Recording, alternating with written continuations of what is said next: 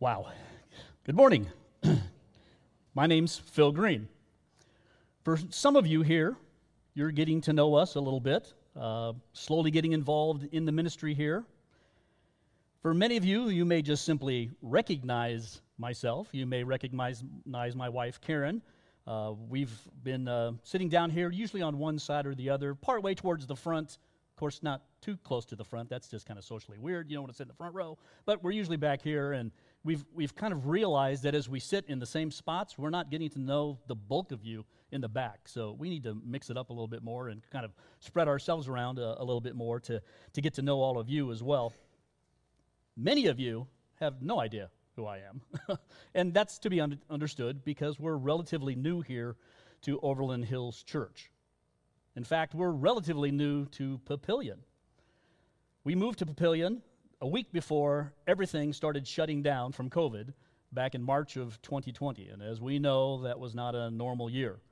In August of 2020, we moved to Papillion from Blair. You've heard of Blair, it's just a country mile north. You know? Uh, of course, if you want to buy a car, it's a little farther than a mile, but anyway, that's where we came from.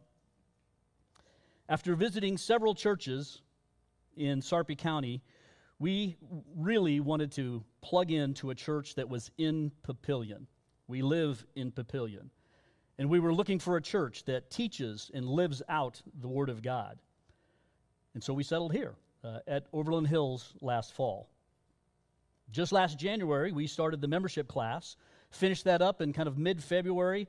We uh, signed the membership covenant, and at the next business meeting, we were accepted into membership here at Overland Hills Church. Karen attends the women's activities. I attend the men's study and the men's coffee on Friday morning.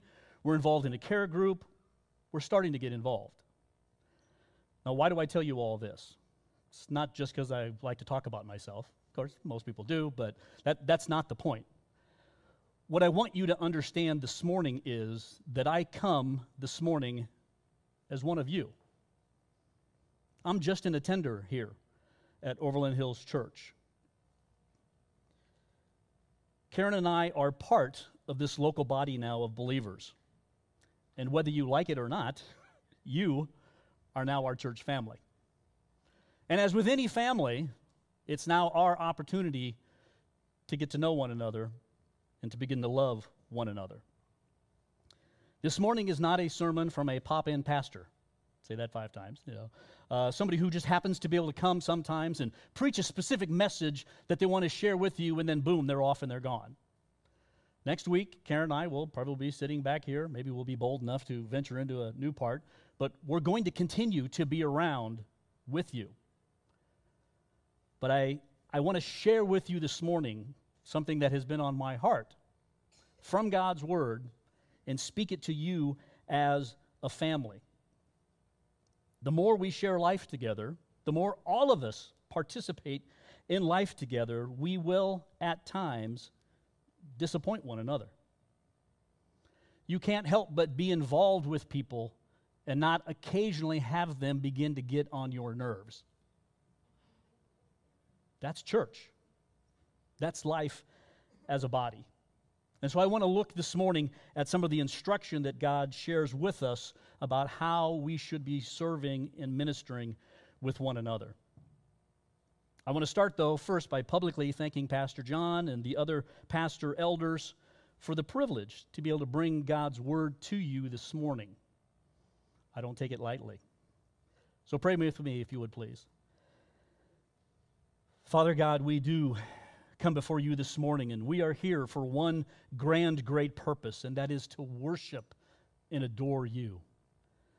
Father, you are the Creator God and in your infinite love and mercy, you chose to call sinners to yourself.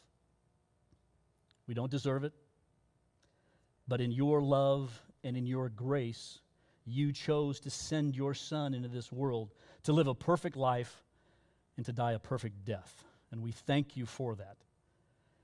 And Lord Jesus, we are here this morning to honor and exalt you. You are the head of the church. You are the head of this local body.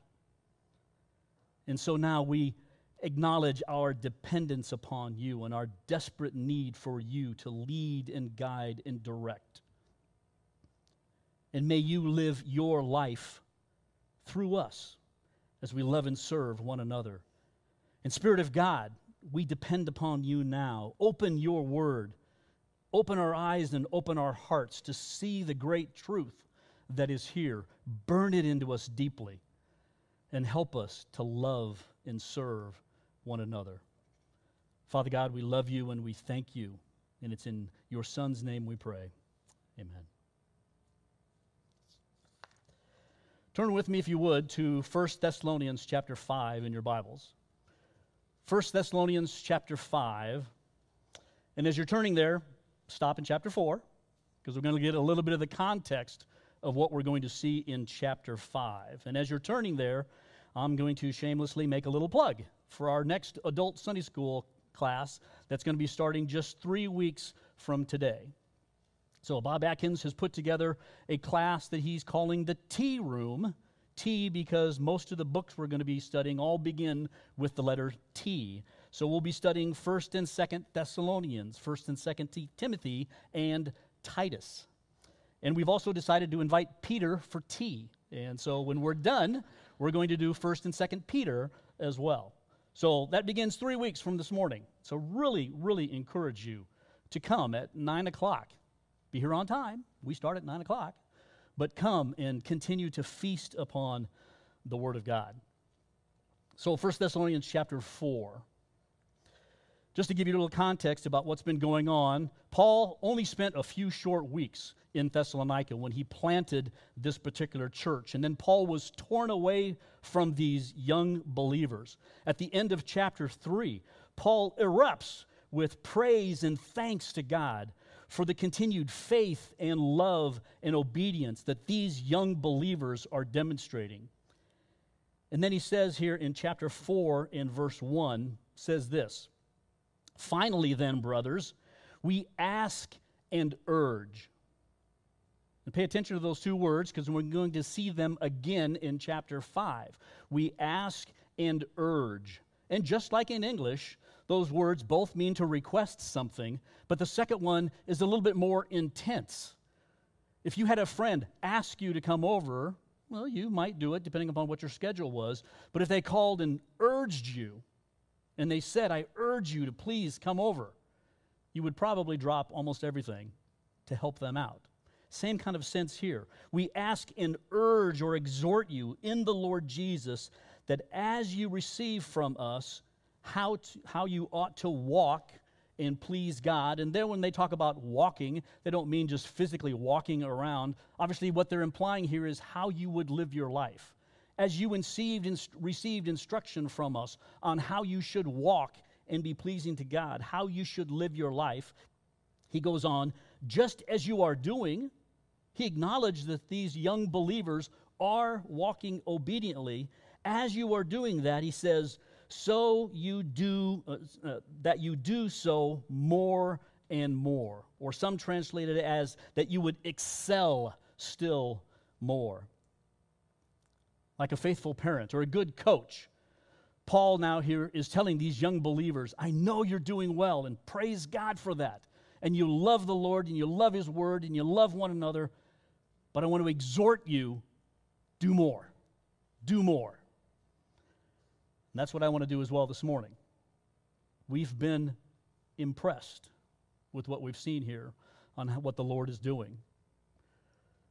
But I want to encourage you, based on God's word this morning, to excel still more. Keep doing more and more. Now, I want to pause for a second before we turn to chapter 5 let me remind everyone that this morning we are going to be looking at a lot of instructions about what believers should be doing to faithfully serve Christ in his church. This morning's message is not instructions on how to become a follower of Jesus Christ. If you are here this morning and unsure regarding your relationship with Jesus, it is a relationship that has to be built on faith, on trust in what Christ has accomplished for you. You do not become a Christian by doing the things that we're going to be looking at this morning. Once you've come to know Christ, These are the things that He obediently wants you to do. So, again, if you're unsure about that relationship with Christ, I'll say more about it at the end, but don't get confused. This is not how you become a Christian. This is because now you are a Christian and you are a follower of Jesus Christ. So, again, over to chapter 5. We're going to be looking this morning at verses 12 to 18. 1 Thessalonians 5, verses 12 to 18 you're going to see three sets of instructions here that we should be following more and more, that we should be excelling in more and more. These three sets of instructions are for every believer in the church.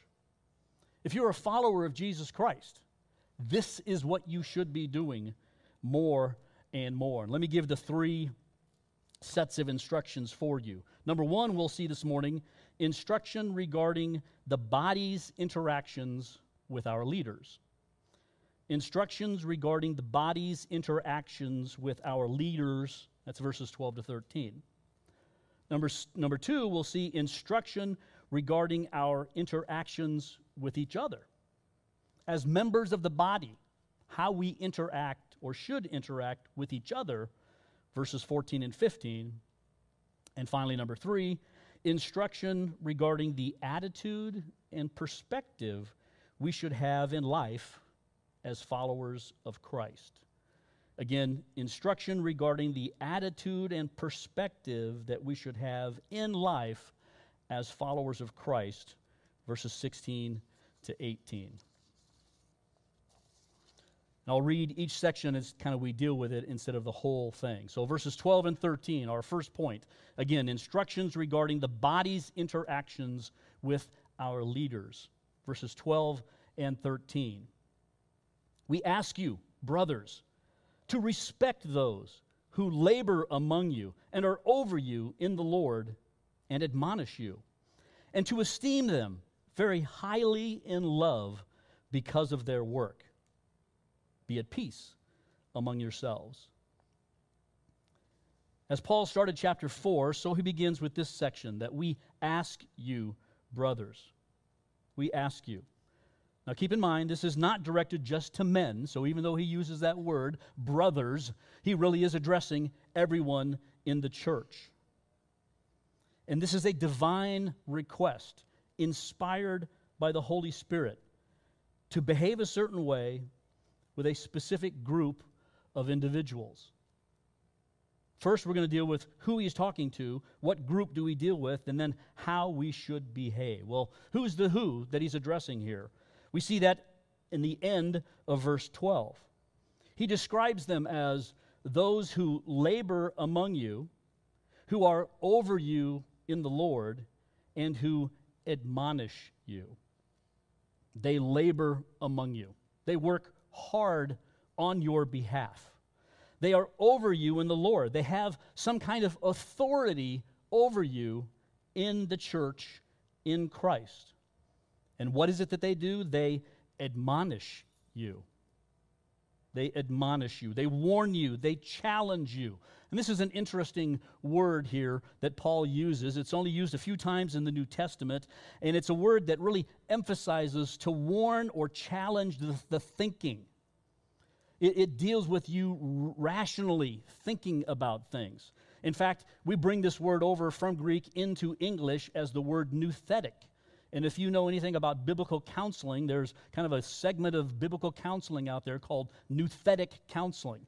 And basically, it's all about challenging your mind and heart with the truth of God to get you to think about what God's will is for you. These are individuals who admonish us. Well, who's the Apostle Paul referring to? Of course, I think we would all agree it's our church leaders. It's our elders and overseers and pastors. And those are all synonyms in the New Testament. Keep your finger here and turn over to Hebrews chapter 13, if you would. Hebrews chapter 13. And look with me, Hebrews 13 and verse 17. Hebrews 13 and 17. In fact, you might slip your bulletin in here because we're going to come back to it a little bit later this morning. But notice what he says at the beginning of Hebrews 13 17. He says this Obey your leaders and submit to them. For they are keeping watch over your souls as those who will give an account. Our elders, our overseers, our pastors, they are leaders, and they keep watch over us on our behalf.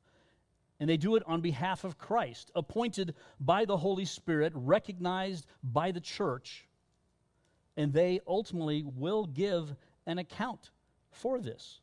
They are our leaders. Now, like I said, maybe leave something here. Turn back to 1 Thessalonians chapter 5. We'll be back to see the second part of this verse a little bit later. So, who are these individuals that Paul's addressing? It's again the leaders of the church.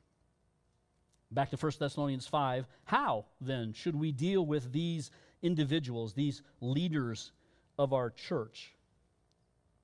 He kind of splits it up between the middle of verse 12 and the first part of verse 13. The middle of verse 12, after the we ask you, brothers, that you would respect those, who then he goes on and describes their work, that we would respect them. You know, respect, I'm, I'm okay with that translation, but others have it maybe in a, in a different way that, that somehow gives it a little bit more of the beautiful nuance that is in this word. Other translations have as that you would recognize them or acknowledge them or even appreciate them. It literally means to know. If you looked at the actual word that Paul uses here, it's one of the Greek words for to know. And there are two primary words that are oftentimes used in the New Testament for to know. There's the Greek word gnosko, which means to know something as you study it, and you learn about it. That's kind of the typical way we would talk about knowledge and how you would know things. But then there's this other word, uda. Ouda. And this kind of a knowledge is knowledge that is gained by seeing and perceiving something deeply from and then therefore gaining a personal experience with it. It suggests fullness of knowledge and a full personal understanding. I think that's important in this passage because of what he's trying to tell us, the church, when it comes to our leaders. He says you need to know your leaders, you need to know them intimately so that you can therefore do the things now he wants us to do. Members of the body of Overland Hills Church, let me ask you a question. How well do you know your leaders? How well do you know them? Really know them. And not just some of them, I mean all of them. I mean, every week their cute little pictures are right here in the bulletin. Uh, and they're here for a good reason, not just so that you might recognize them. This gives you an opportunity to begin a process to get to know them. And the burden, my friends, is yours and it's mine to know these men, to know what makes them tick, to understand their hearts, to know what excites them about ministry, and to know what worries them about ministry. The more you get to know these men, the more you will be willing to be gracious to them and kind to them when they disappoint you. And they will disappoint you at times because they are men as well. But if you know them and you know their passions and you know their desires and you know their interest in ministry, you will be able to be long suffering with them. And I want to urge you that you need to take the initiative to get to know them. Have them over, have their families over, talk with them about ministry, pray with them. It's our obligation to know them deeply so that we can then go on to do what it says in verse 13 so I ask you in verse 12 that you would know these who labor among you and are over you in the Lord, and they admonish you, so that you could, verse 13, esteem them very highly in love because of their work. That we would esteem them, consider them, and judge them very highly. This is an interesting word, partly because of why, uh, who he uses it for here. He's talking about our leaders in the church. And he says, I want you to esteem them very highly. The Apostle Paul also uses this word in Ephesians 3, verse 20, talking about Christ, when he says, Now to him who is able to do far more abundantly than we ask or think. God, who with his power can super abundantly do everything that we ask him to do, Paul uses that same term that you would esteem your leaders super abundantly in love. But you can't do that if you don't know them. But when you do know them, you can give them that honor and love that they deserve. And why do they deserve it? The end of verse 13, or the middle of that, or the end of that first phrase in verse 13, esteem them very highly in love because of their work, the labor that they put in on your behalf. Do you know how often these men pray for you? Do you know the care of souls that they put in to oversee this ministry? You should know that. You should understand that.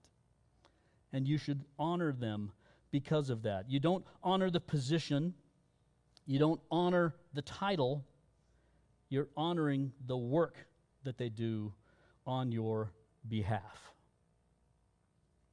And one final phrase that Paul has here in this first section, and he says at the end of verse 13, Be at peace among yourselves. Be at peace among yourselves. Now, you might think this phrase, in light of what's just been said um, about our leaders and about the potential conflict that can, can exist in the church, doesn't make a lot of sense. But it does in the context of, of knowing them than in the midst of potential conflict. His ultimate goal is be at peace among yourselves, body and leaders. And the more you know them, and the more you honor them and praise them and thank them for their work and their love on behalf of the church, the more you will be able to be at peace among yourselves. Now, I said we were going to go back to Hebrews 13. So flip back there real quick if you would. Hebrews 13, verse 17. And again, just notice the last phrase. He had talked about these individuals who oversee us and who will give an account. And he says this at the end of verse 17 Let them do this with joy and not with groaning, for that would be of no advantage to you, to the body. Ultimately, as a member of the body, we are looking out for ourselves when we submit and love and respect our leaders. Life will be much better for all of us when we do that. And that's the challenge for us. And it will go much better for us in the church when we give them the honor that is due them. So back to 1 Thessalonians chapter 5. 1 Thessalonians chapter 5. Item number two, instruction number two that we see here, verses 14 to 15. Again, in, instruction regarding our interactions with each other. And we're going to see five specific things that he's going to reference for us this morning, verses 14 and 15. And we urge you, brothers, admonish the idle, encourage the faint hearted, help the weak, be patient with them all. See that no one repays another evil for evil but always seek to do good to one another and to everyone. And again, as we saw at the beginning of chapter 4, in the beginning of the previous section in chapter 5, verse 12, so Paul begins this section with a divinely inspired request. But he uses this slightly stronger term that we also saw back in chapter 4, verse 1, where he says, Now, not just we ask you, we urge you. Now, here, body, we urge you. And again, this is not directed just to men in the church, brothers into the church, but everyone. And I mean everyone, male and female. But now he's talking to the body about the body interacting with itself. I thought long and hard about, you know, at this point in the message, how to kind of try to get your attention. You know, it's kind of one of those things, it's like, okay, you know, listen up here. This is very, very important for us as the body, as now we interact together. These instructions are not just for the leadership in the church to do. These instructions are not just for teachers in the church to do. These instructions are for all of us. If you're a follower of Jesus Christ and this is your local church or wherever your local church is, this is what God wants you to be doing in your fellowship. Demonstrating these things. Believers, saints in the body, have all been given spiritual gifts by the Holy Spirit for the mutual edification and growth of the church. That's why we did the scripture reading that we did this morning from 1 Peter, talking again about the gifts that all of us have, and we are to use them now to the benefit of one another. So we need to work with one another these ways. Now, this, this interaction that we'll see described this morning probably most often occurs through the routine schedule of life together in the church. This is not necessarily a formal activity. These are the informal things that Christians do for one another and to one another. It happens in care groups. It happens as you're serving in ministry together. These are the opportunities that you will have one with another. And let me use this plug then to encourage you. You need to be getting involved.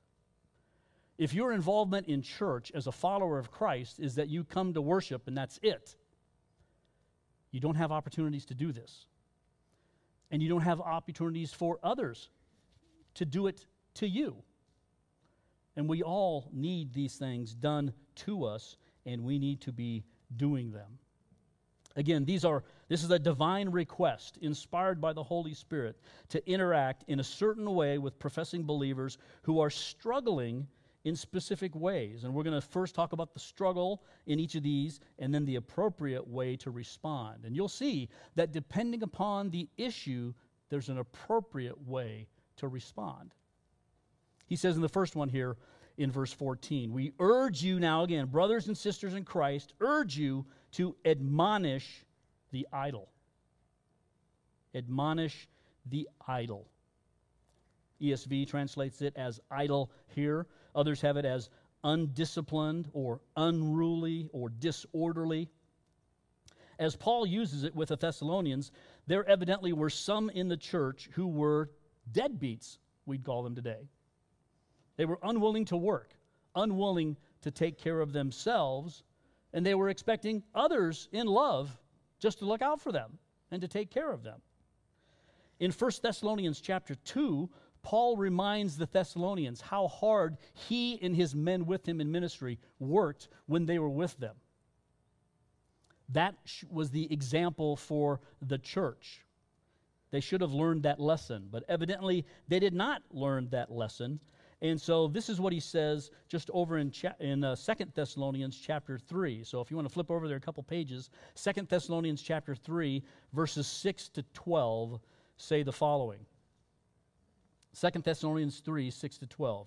Now we command you, brothers, in the name of our Lord Jesus Christ, that you keep away from any brother who is walking, living his life in idleness and not in accord with the tradition that you received from us.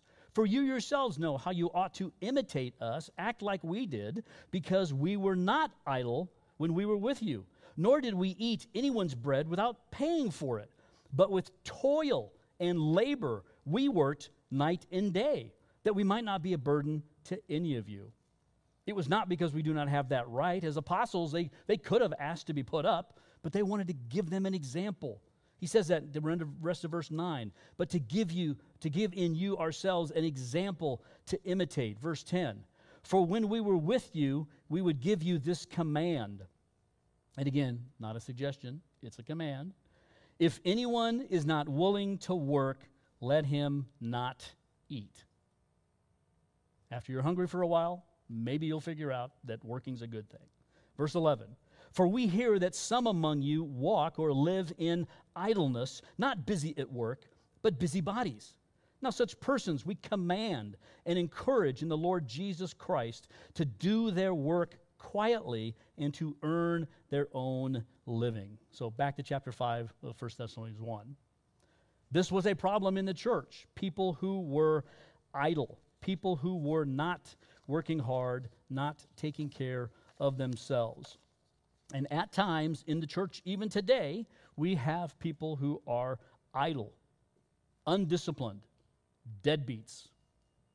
Sometimes it's financially, other times it's just kind of goofballs. I mean, they, they just don't take care of the responsibilities in life that they have.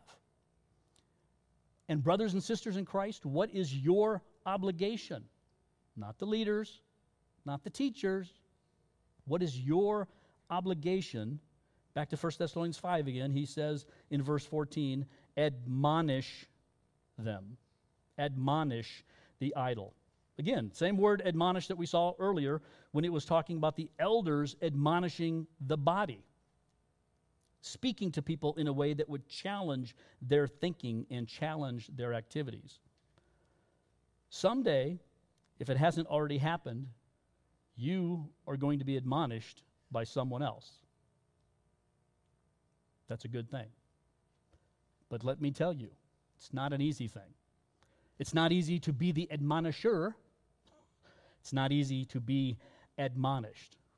But it's essential if we love one another. Brief story about two friends of mine, one named Paul, one named Ed that we've known for many, many years. Paul was a friend in college. And as I grew up, I was kind of the, um, oh, what would you say? I was the uh, goof off in class. You know, I was the one who was always looking for the cute little thing to say, the funny little, you know, thing to chime in as. Uh, and so as I grew up older, I would tend to just kind of play off of people's stupid little things. And so when they did something stupid, I would point it out real quick and say, "Good job, loser. That was stupid." You know ah ha ha, everybody laughs, right? We, we love to play those kinds of things. And in college, Paul, my Christian friend, came to me and pointed out to me that is not a good thing. That is not what Christians do. And as a young believer, I said, Thank you for sharing that with me, and promptly forgot what he said. Actually, I remembered what he said, did not apply it in my life at all. Several years later, Karen and I are married. We're involved in a church in Lincoln, in a home Bible study group. My friend Ed takes the time to talk to me about the same thing.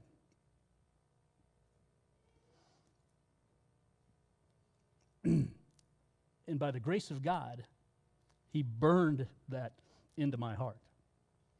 And he reminded me that if I have any desire to be effective in ministry, I can't be that kind of guy. And Ed loved me enough to admonish me and to set me straight. And I praise God for that. That's what we do in the church. That's our job with one another. So when you encourage a brother or sister in Christ who is being idle, undisciplined, immature, love them enough to approach them in private and admonish them with the Word of God. That's what good churches do. Going on in verse 14, number two, we are to encourage the faint hearted. Encourage the faint hearted. Faint hearted here literally just means small souled. they have a little soul at that point in time. They're, they're beaten down with life, they're discouraged with life. And notice you deal with these people differently than you do with the idle. Be honest. Life can be very, very hard, especially for some people. Now, for the vast majority of us, especially in this country, we are super abundantly blessed. We don't know what it's really like compared to what other people have to put up with around the world, previous generations have had to put up with around the world.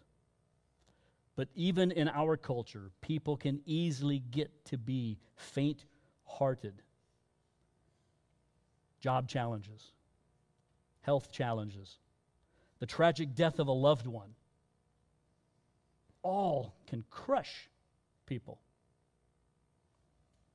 And then you throw in ministry challenges, ministry frustrations, conflicts in the church. All of these things happen regularly. And we, as members of the body, need to be looking out for one another. And when we see that happen, we need to have the compassion to do what he says here, and that is that we would encourage the faint hearted. Encourage the faint hearted, to, to comfort them and to console them. This word is used in John chapter 11 when people were consoling Mary and Martha after the death of their brother Lazarus. Life is not easy, again, sometimes. And as we go through life together as a body, we need to be prepared to comfort one another. Romans 12, verse 8, talks about the spiritual gift of mercy. It says, The one who does acts of mercy, do it with cheerfulness. And that cheerfulness rubs off then on those who are small souled, who are faint hearted. They're encouraged by that. Just as we saw with those gathering around Mary and Martha, oftentimes when we gather with those who are weak souled, it's not really about what you say. It's about the fact that you're there with them, comforting them, encouraging them, praying for them. Be sensitive to the people around you. But again, if all of you do is show up on Sunday morning, you won't know any of that. You have to be involved enough so that you know when people are suffering and when you know those who are at that time faint hearted so that you can minister to them. He goes on, number three, in verse 14 to help the weak. Help the weak. The weak. It's literally, again, without strength. It's the word strength with the not a in front of it. Those who do not have strength. They're feeble, they're lacking strength. And sometimes this is used for bodily strength, but oftentimes, again, it's used in the New Testament about spiritual strength. In, spe- in fact, Romans 5 6 uses this word and says, For while we were still weak, helpless, at the right time, Christ died for the ungodly. There are people in our midst who are weak. Some physically, and yes, we should be prepared to help them, but there are others who are spiritually weak with sinful habits that are hard to break. They're weak brothers and sisters, and we need to act in appropriate way. Now, again, if it was me, I'd be right back to admonish, uh, admonish them, sorry, because that's what I tend to do. That's not what the apostle says here. He doesn't say admonish the weak, he says help. Help the weak. For many, again, they are crushed by their sin and they don't know what to do about it. It bothers them, but they're unsure of how to get themselves out. They are weak, and we are called to help them. And this is an interesting word, help, because it literally means to devote yourself to or to hold on to something. And that's what these people need. They need us to come alongside of them and stick with them through the problem, through the challenge, and help them to grow and master it. The body of Christ should be a healing place for those who are broken and weakened by sin and willing to acknowledge that. There are some who are involved with sin who will fight and resist, and there's another process that we go through for those. But for these individuals who are struggling with sin and acknowledge it, we come alongside them to help them. Jesus himself demonstrated this with sinners that he came across. And I love the passage in Matthew 12, verse 20, where Jesus quotes about himself from Isaiah 42, 3, where it says, A breezed rood he will not break, and a smoldering wick he will not quench. I mean, just think of the imagery there a bruised reed. We, we know how flimsy reeds are. I mean, the wind barely blows and they break and get knocked over. But Christ is so caring and so compassionate, and we should be the same way, that even a bruised reed we're not prepared to break. And a smoldering wick, that candle that's about ready to go out, and, and you're walking with it, and it's, you know, you're, you're worried, uh, that smoldering wick we will not quench out. Help them. Help them. Don't gossip about them. Don't tell others about them. Help them. But again, you can't help if you don't know what's going on. Finally, at the end of verse 14, he says, Be patient with them all. Be patient with them all. And just a quick note the word them is not in the original, and unfortunately may here imply in the ESV some kind of a limitation to the all. Literally, I think the best is just be patient with everyone. Be patient with everyone. And patience is long suffering. You learn to put up with a lot from people. And in the church, you're going to have to deal with a lot. But we're called to put up with one another. As 1 Corinthians 13, verse 4 uh, begins, love is patient and kind. Love is patient and kind. And while we deal with all kinds of people in the body of Christ, the body deals, and as the body deals with us, the crown jewel of our interactions is love. And love is patient with one another. And we too must learn to be patient with all. Finally, he ends in verse 5, our fifth one here for this particular section. See that no one repays another evil for evil, but always seek to do good to one another and to everyone. And we're going to pick up the pace here a little bit as we wrap this one up and look at the next section. Again, I think it's fairly explanatory what he's talking about here. Don't treat, don't return evil for any evil that you receive. Always seek to do what is good for others. Reminds me of Matthew 5, verses 43 to 45, when Jesus said that you have heard it was said, You shall love your neighbor and hate your enemy, treat those who treat you bad just as badly. But I say to you, love your enemies, pray for those who persecute you, so that you may be the sons of your Father who is in heaven. And one note here in verse 15. He starts off by saying, See to it that no one does this. Interesting. The instruction to the body is not only that we not do these things, but it is our job to make sure that others are not doing this as well. It's part of that admonition, part of that coming alongside others and help them, that when you see others who tend to lash out, you would take the time then to sit down with them and speak to them and pray with them about what maturity looks like. The testimony of the church of God, the testimony of the people of God is at stake. And so we should see to it that no one does these things. Finally, to wrap it up this morning, item number three in verses 16 to 18 instructions regarding the attitude and perspective that we should have in life. And it's short and it's sweet. He says in verse 16 to 18 Rejoice always, pray without ceasing, give thanks in all circumstances, for this is the will of God in Christ Jesus for you.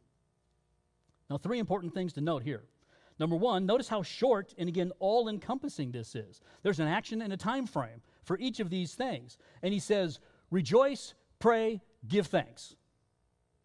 Rejoice, pray, give thanks. Even I can memorize that. I mean, that should be easy for all of us. Rejoice, pray, and give thanks. And the time frame, always, without ceasing, and in all circumstances. Always. Rejoice, pray, give thanks.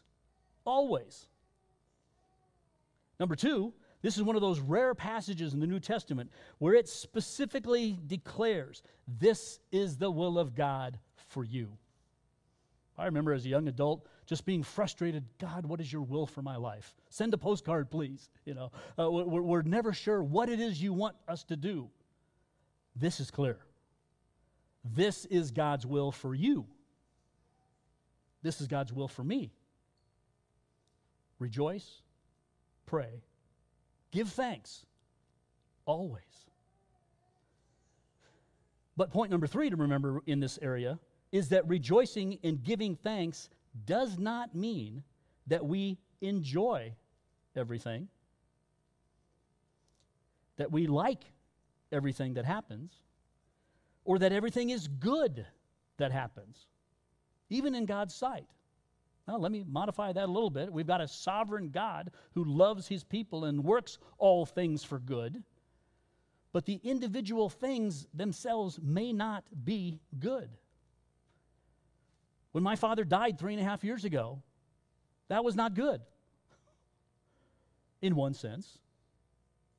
But in another, because he was a follower of Jesus Christ, he'd lived a full life. The Lord had used him in multiple ways over the generations, and he suffered just a short period of time. That was good. I can rejoice and give thanks that God was gracious and merciful in his life. An example recently of the condo collapse in Florida. Oh, I'm a Christian. What do I do with that? What if I had a family member that was in that? I'm supposed to rejoice and pray and give thanks? Yes. Yes. In its own unique way, yes. Jesus, before Lazarus' tomb again, wept. And then when he prayed, he starts by saying, Father, I give you thanks in this arena that you hear me. And I say this verbally so that all those around me will now hear. It's about trust, it's about confidence.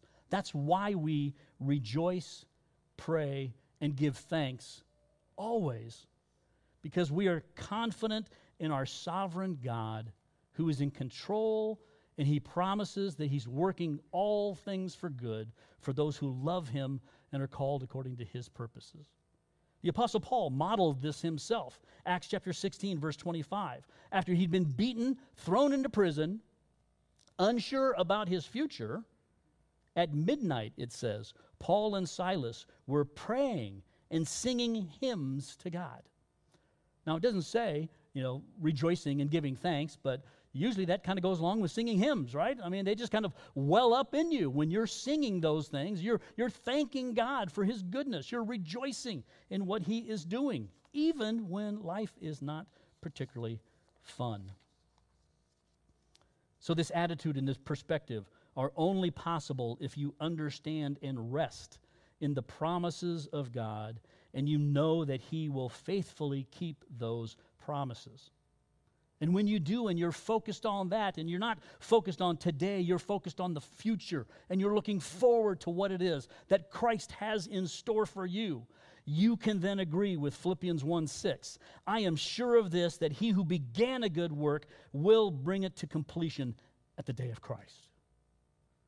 And I rejoice in that, and I give thanks because of that, and because of God's great love for us. Romans 8 the end of chapter 8 reminds us that there's nothing that can separate us from the love of God in Christ.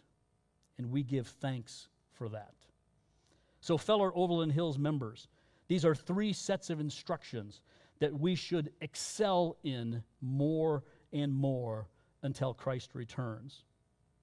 How we interact with our leaders, and especially knowing them intimately enough that we can rejoice and see their work and their heart. Number two, our interactions with one another and using the sensitivity and the wisdom that comes through maturity to deal with one another in appropriate ways. And then finally, number three, our attitude and perspective when we rejoice, we pray, and we give thanks always because that's what God deserves. Well, as I said at the beginning of the message, though, if you are here this morning and you are unsure regarding your relationship with God through Jesus Christ, I beg you, I beg you this morning, do not leave until you get this resolved. Today is the day. You will not go to heaven by trying to do these three things that we've talked about. You go to heaven by putting your faith and your trust and your confidence in Jesus Christ and all that He has already accomplished for you on the cross. Come to Him by faith. Turn your life over to Him. Follow Him now. And then join us in this great endeavor as we strive to be obedient to God. Pray with me. Father God, we do want to come before you this morning and thank you for your great love for us. We thank you that you not only are transforming us individually, but you have made us members of a local body and you've given us leadership in that body. And so help us now with these great tasks to esteem highly those who work on our behalf and to know them so that we can honor them. Help us to love one another and commit to serve one another, to be intimately involved enough to, to do those tough things, those hard things that need to be done at times, all so that we can grow and mature and be the people that you want us to be. And Father, through it all, give us the grace so that we would rejoice, that we would pray, and that we would give thanks to you for your care for us. And it's in your Son's great name we pray.